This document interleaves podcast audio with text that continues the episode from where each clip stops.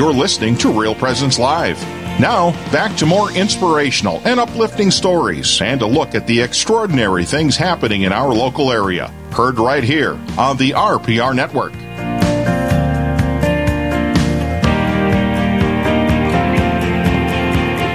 Good morning. This is Father Richard Kuntz along with my new co-host, Cindy Jennings, from the Diocese of Duluth. We're in the St. James campus of Stella Maris Academy, and we are here live on Real Presence Live, Duluth edition. Cindy. Yes. Welcome to the show as the new co-host. Thank you. I've moved seats. I feel very important now. You have moved seats. Now you're right across from me instead of alongside me, because you've been on the air a few times. Yeah, I have, actually. Yeah. But next time I'll bring a mint for you, because I'm kind of like right there. You're going to bring a mint? Mint. A mint. Your breath. Well, just kidding. We're far enough away. Yeah, we're social distancing here. We are. And so now, I think, Eli, are you there? Oh, okay. I thought Eli was going to be there. I guess apparently Eli's not going to talk to us about the show. So, yeah, we've got a fun show. Now, tell me, Cindy, what are you most nervous about as being a host? You know, we've got like 2.3 potential million listeners right now. Oh, well, then nothing. I am quite cool, calm, and collective. We probably don't have 2.3 million listeners, actually, but we have that potential. We probably only have like a million listeners right now. How does that make you feel? You know what? I feel completely relaxed, I guess. I'm really good. Yeah, that's a lot. Why is your hand shaking? Why is your coffee shaking right now, or your tea? I don't know. Oh, anyhow. Why are you trying to put me on the spot? I'm sorry. Amazing to be able to talk to everybody in the world. How about that? Yeah, well, it's okay. Almost. Yeah, about the faith and about important aspects of things that are going on in the church. I know that our first guest is going to be here shortly, not in person, but on the phone, and I'm excited about that. That's going to be George Weigel, and I think a lot of people know who George Weigel is. He's the author of Witness to Hope, which is the biography, not an official biography, but like the primary biography of John Paul II, and he actually has written many, many books, but he's written actually 3 books based on the Witness to Hope. He, The Beginning and the End, I think, was the second one, and then I can't remember the last one. He was writing about writing the book. So he's got a lot of interaction with John Paul II, which is really cool because he's like my favorite guy, John Paul II. Do you remember him, John Paul? How old are you? No, you don't have to say, Cindy. I was born in 1977. Ooh, okay. So yes, I do remember. You're the same age as my little baby sister. I am. I'm talking like my baby sister. If she's listening, she is. Oh, I think you do, because we get along pretty well. Who? And so you're where you're at in line, and I'm the youngest. Yeah. And that's your youngest sister. Right. That's why we get along so well. Do we get along? Sometimes. Well, okay. All right. Well, you know, I can give it back. You can give it. You know, that kind of stuff. What month in October were you? What month in 1977 were you born? April 1st. So you're just a little bit younger than my baby sister. She was born February. Ooh. Well, that's right. April 1st. I knew that. Yes, you're an April Fool's baby. Yeah. Yeah. Well. Anyhow, are you excited about this opening up with this whole COVID thing coming to pass? Oh my gosh, I just want to go to Mass. I think we should just do it. Yeah. Well, I just saw you whisper. We just had Mass in my office. For those who didn't watch, if you weren't streamlining it, we are actually doing it in my office because we're doing reconstruction area or renovation in the church sanctuary. And I heard you say to Nicole Girard, who is helping you in regards to the Mass, that you haven't had the Eucharist for so long. No, isn't that? When was the last time you had the Eucharist? Before the shutdown? It had to be that week before. I thought we'd probably not be at Mass actually that week, and we were there. And we had Donut Sunday afterwards. Remember that? Yeah, I do remember that. They're like Donut Sunday during this. But okay, we hadn't had the full break shutdown at that point. No, it was like happening that Wednesday. We were on the verge of it. It was. You know, it was. I don't know, it just really touched me because it's weird to think that I haven't had the Eucharist for that long. Yeah. I don't know. It's you. We priests, we do it. I do Mass every single day, yeah. You know, and so, you know, most of my Masses in the last couple of months have been just by myself, you know, and so we've had, with the Sunday Mass, we've had, you know, Nicole Girard, who helped out with the Mass this morning, she's been my voice in the last several weeks. To help out with the response as well. We've been live streaming. And then school Masses. I've done one school Mass, do another one tomorrow. Other than those Sunday Masses and the school Masses, I've been alone on all my Masses. It's just kind of... That's weird, It is weird. But, you know, we priests, we're blessed by nature of our vocation that we can receive the Eucharist. And so this period of time has not been without the sacraments for us because we're the ones who bring forth the sacrament. And obviously our bishops want us to continue praying the Mass for... for the well-being of our people and of the well-being of the nation and the country, world as a whole in regards to this whole COVID thing. But it's very exciting now to see an opening up, and it's so appropriate because it's like spring. Life is starting to come, but at the same time, life amidst COVID is starting to open up at the same time. But do you think we'll be back in June 1st? Is that the plans? The plans are a bit murky right now, and I don't want to get too down. Well, let me say this. It's very easy to get political about this right now because, we have listeners in different states. Obviously, and different states are dealing with this in a different way. That's right. In the state of Minnesota, our governor is not allowing anybody, any religious services of 10 people, a limit of 10 people, which, a lot of us find frankly ridiculous because, somebody sent me a photo just the other day of a sign in front of Menards here in Duluth, and it was out like on the window, and it said, due to the size of our building, we cannot accept more than 500 people at a time. And so it's like, if the governor thinks that people can go to Menards, and darn well that they're not social distancing the way that they should, why is it that we can't? Why is it that our First Amendment rights to assemble and worship is being, in essence, trampled on and not allowed by our governor when you can go to Menards or you can go to, Walmart is just fine. So, priests, a lot of us priests are extraordinarily frustrated with it. And just in North Carolina the other day in North Carolina, a federal judge had knocked down that governor's same law that our governor is doing. And so I know that there is a lawsuit coming forth in the state of Minnesota to hopefully put our government back on the right track in regards to the right to assemble and worship. So anyhow, and I hope that we learned a lesson and that we can actually do it differently next time. Hopefully, it won't be a next time in our lifetime. But anyhow, you never know. We right now have George Weigel on the air. George, are you there? Good morning. How are you? George. Hello, George. Thanks very much for being on the air with us. Just to start off with, can you just tell us a little bit about yourself? For the two or three people out there that don't know who you are?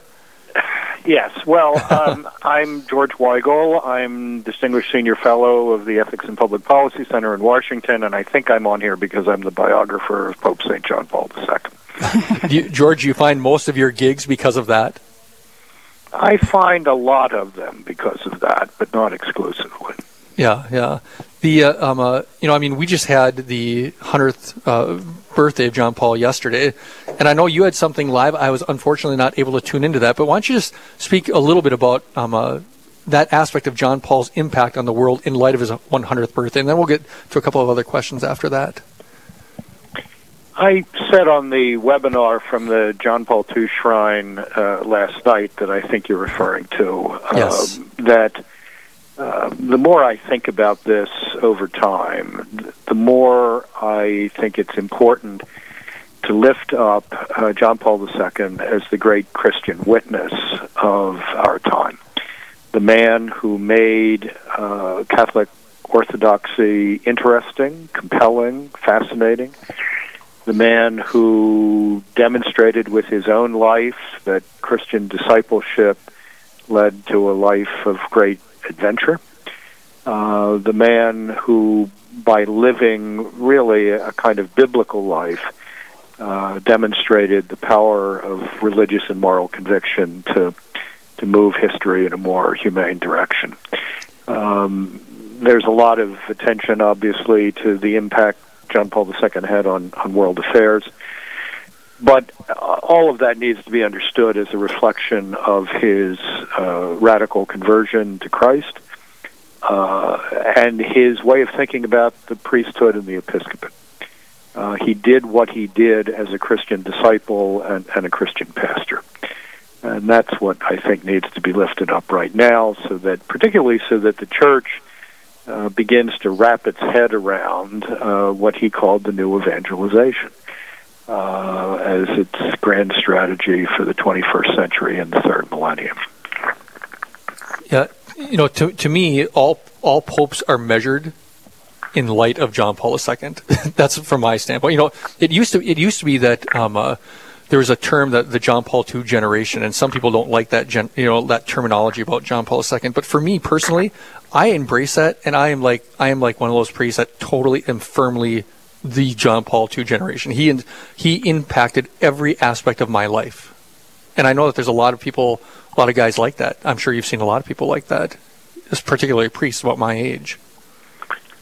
It's true all over the world church, and it's not, well, it's particularly true of priests and many bishops and more than a few men and women religious. It's not just true of what we might call religious professionals. I think there's a fundamental dividing line in the church, or a template, if you will, for sorting out this very complicated business of the Catholic Church of 1.3 billion people. Those parts of the world church that have embraced the teaching of John Paul II and Benedict XVI as the authoritative interpretation of the Second Vatican Council, and are getting on with living the new evangelization, are living, and in some cases they're thriving. Those who rejected that teaching or ignored that teaching or are still trying to make the failed project of what I've been calling for 20 years Catholic light work are moribund or dying. That's the fundamental, break point in the Catholic Church today. And the dying bits are perfectly exemplified by what's going on in German Catholicism today. Yeah. The Catholic Church in Germany is in the middle of a bureaucratically driven national synod whose stated goals, I mean, this is not something I'm making up, this is what they're saying, are essentially to turn the Catholic Church into a form of Protestantism. Mm-hmm. So they obviously didn't get the message over the 26 and a half years of John Paul II. But then you look at the living parts of the church in the United States. You look at the church in Africa, which is living a very John Paul II new evangelization experience right now, and you see, the difference between what's living and what's dying, and he really helps define that, I think. Yeah. No, I totally agree.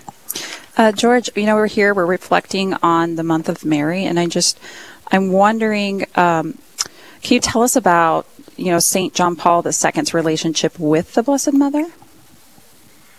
I'd be happy to, because I think there's a lot of psychobabble nonsense about this, frankly. Too many people talk about... and these are usually the Pope's critics, that his Marian piety was some sort of displaced maternal affection. His mother died before he was 9 years old, so he transfers his love for his mother to Our Lady. That's all rubbish. He had a very sophisticated, theologically deep Marian piety. It was biblically rooted. You can see that in the luminous mysteries of the Rosary, which he gave the Church. That was an attempt to anchor the Rosary even more firmly in the New Testament.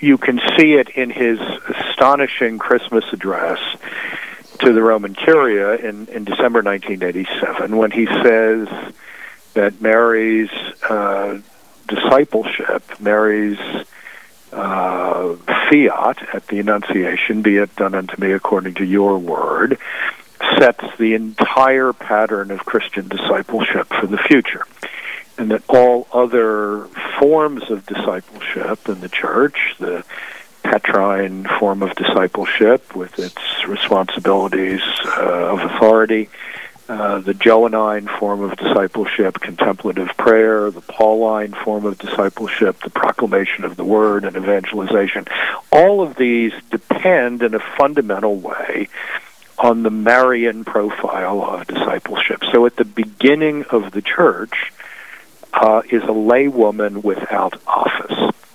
That's a dramatic thought, and I think it just takes us beyond both simplistic Marian piety, but it also takes us beyond a lot of the nonsense that comes from various feminist critiques of Catholic theology and practice.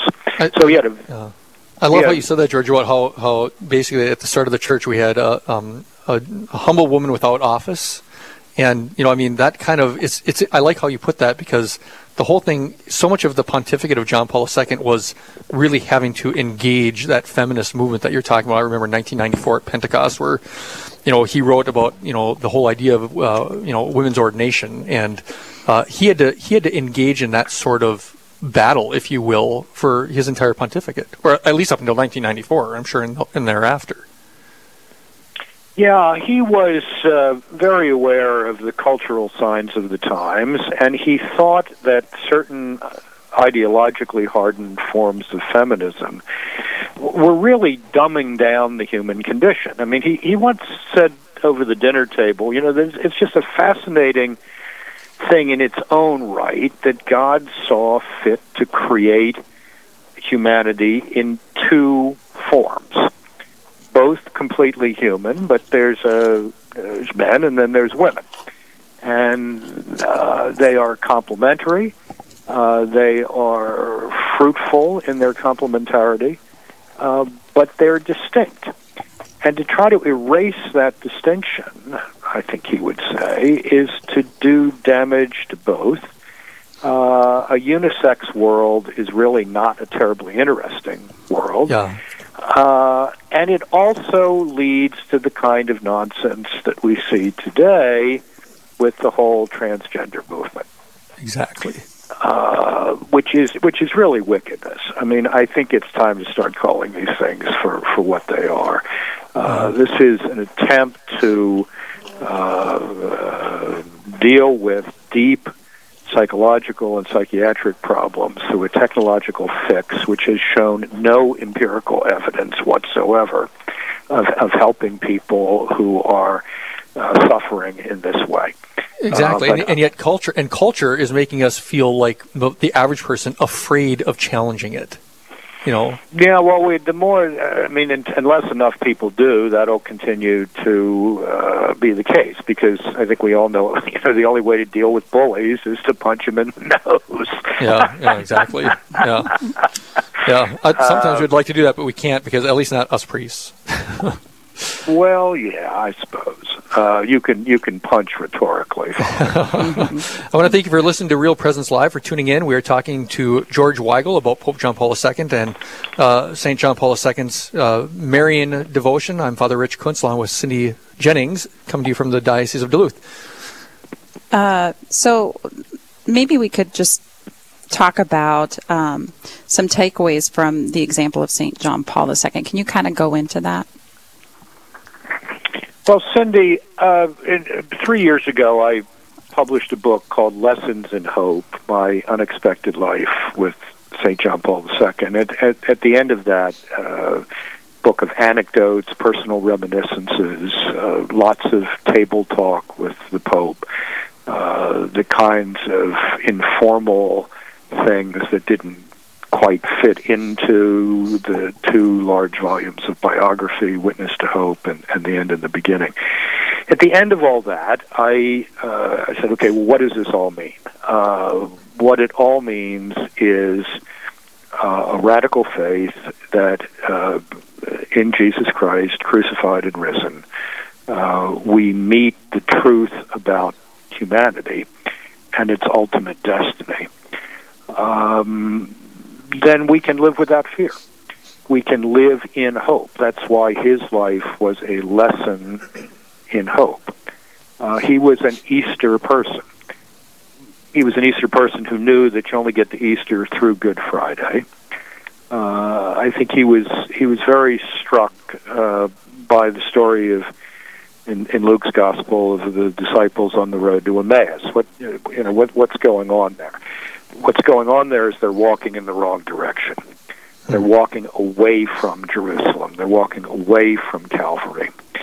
And the risen Lord, whom they don't immediately recognize, points out to them through the Scriptures that they're walking in the wrong direction, that the Messiah had to suffer, but on the far side of his suffering was the revelation of God's power over death itself in the resurrection. So what do? They turn back and run back in the right direction.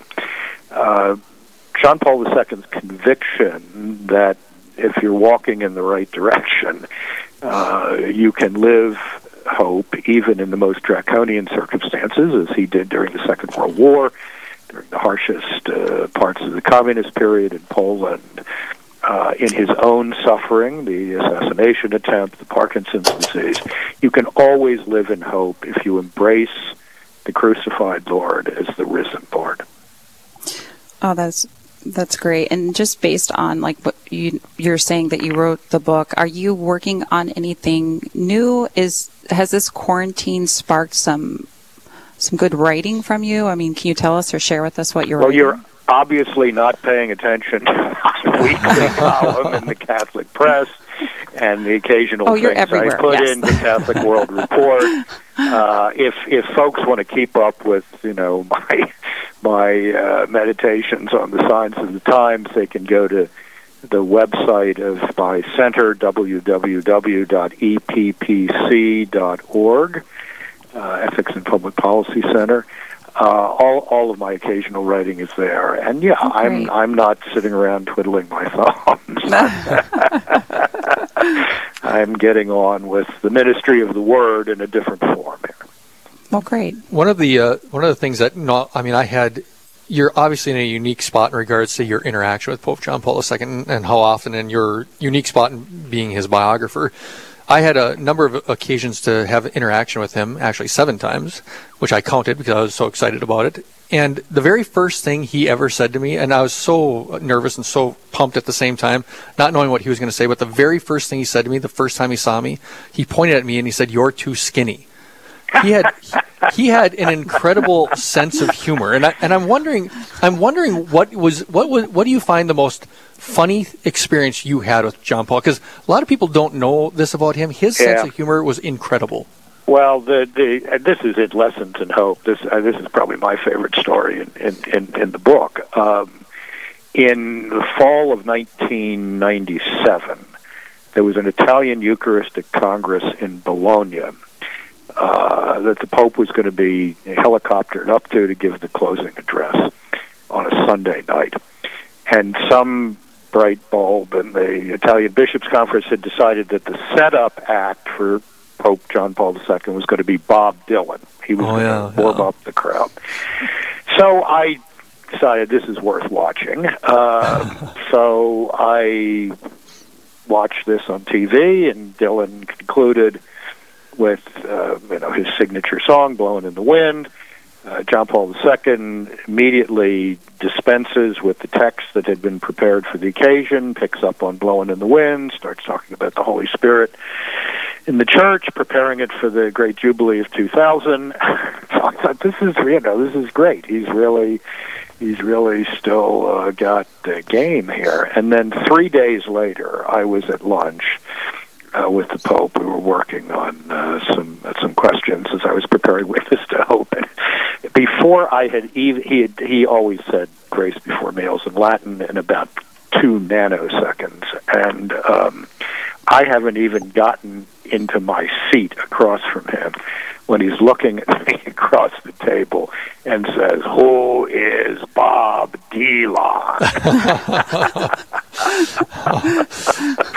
To which I replied, and this is not going to win me any friends in Dylan's native Minnesota, Holy Father, think of him as someone whose songs always sound better when someone else sings them. I think, as a Duluthian, a lot of people think that. And Bob Dylan was born in Duluth. And that's right. Yeah. So no, he had a very wry sense of humor, indeed. What was it like? I mean, I know you shared many meals with him. What was it like to sit down and have lunch with the Pope, with this Pope? I mean, Pope John Paul. I mean, it was best when his valet, Angelo Gugel, the tall, gray-haired man in the black suit you would see walking behind him, when Angelo was cooking, lunch was really good. Angelo was a really good cook. The Polish sisters, whom I love to pieces, and still see some of them when I'm back in Krakow, but they were not 5-star cooks. So they, the thing to do was get invited to lunch when Angelo was cooking. It was just very straightforward. I mean, there was nothing fancy or pretentious about this. I mean, the notion that the Pope lives in some apartment of Renaissance splendor is just pure nonsense. The papal apartment is a very simple, middle-class Italian family home. This Cardinal Secretary of State's apartment is that's the one that you see all the fancy stuff in. But no, John Paul II lived very simply. He was not terribly interested in food, although he had a fantastic sweet tooth, and would eat his dessert to the nth degree. This sounds bizarre to say that it just became a normal part of my life to be at the Pope's dinner table. But it was. I mean, and I think my wife felt the same way on the occasion she was there. People were made to feel at home. He wanted to know what people thought. He was a gracious host. Monsignor, later Archbishop, now Cardinal Jeevish. His secretary was always good for making funny remarks or wry remarks or poking fun at people. So it was all very normal and natural. This is a man who lived from conversation. He really, he was a ferocious reader and read intensely, but he also learned an enormous amount from conversation, and I think it was the conversation, not the carbohydrates, that he really craved at the table. Yeah. Just to get back to that Marian theme a little bit, I mean, my thing that I like to talk the most about is the things that you're talking about, like the dinner table and your experience with him, because that brings a human side to him, and that's the part that I particularly love, and people should want to know the human side of our Pope, and especially the sainted Pope. But I just want to get back a little bit to this Marian theme about this idea of totus tuus. Can you speak to where that came from, and how he took that on as his motto? If you read his vocational memoir, Gift and Mystery, which he published in 1996 to mark the 50th anniversary of his ordination to the priesthood, he talks in there about the fall of 1938, when he moved from his hometown of Wadowice to Krakow with his father to begin his university studies. And he says that he was dissatisfied with the Marian piety with which he had grown up. He thought it was a bit of a distraction from focusing his prayer on the Lord Jesus, so he was obviously looking for something a bit different. And it was during the war that the lay mystic, Jan Tyranowski, who introduced him to John of the Cross and Teresa of Avila, also introduced him to St. Louis de Montfort, and gave him Louis de Montfort's book, True Devotion to Our Lady. And he writes, John Paul II writes in Gift and Mystery, that he learned from Montfort that all true Marian piety is Christocentric and Trinitarian, because and that's embodied in a very biblical way in Mary's last recorded words in the New Testament, do whatever he tells you. By pointing to her son, who is both Son of God and Son of Mary, Mary points us to the two central mysteries of Christian faith, the Incarnation and the Trinity. So he learned from Montfort during the Second World War that Marian piety is embedded within salvation history in a very unique way. And that slogan, totus tuus, was a Montfortian slogan. Mm-hmm. So he picked that up from Louis de Montfort and then adopted it when he became a bishop. Hmm. And of course, you see it on his stemma, his coat of arms as well, the M under the arm of the cross. Yeah. We don't have a whole lot of time left. I just... The you know, you've written so much about John Paul II. Is there any little vignette? Is there any little story about him that hasn't been published that you could share with us? That you're in your experience with him. So you want breaking news in Duluth today? Yes, breaking news in Duluth. We want to be put on the map here in Duluth. Yeah. Well, actually, I don't think there is. I mean, I just last night after at the end of the day, I was just looking through Lessons in Hope again and reminding myself of various situations. And I think I have told all the stories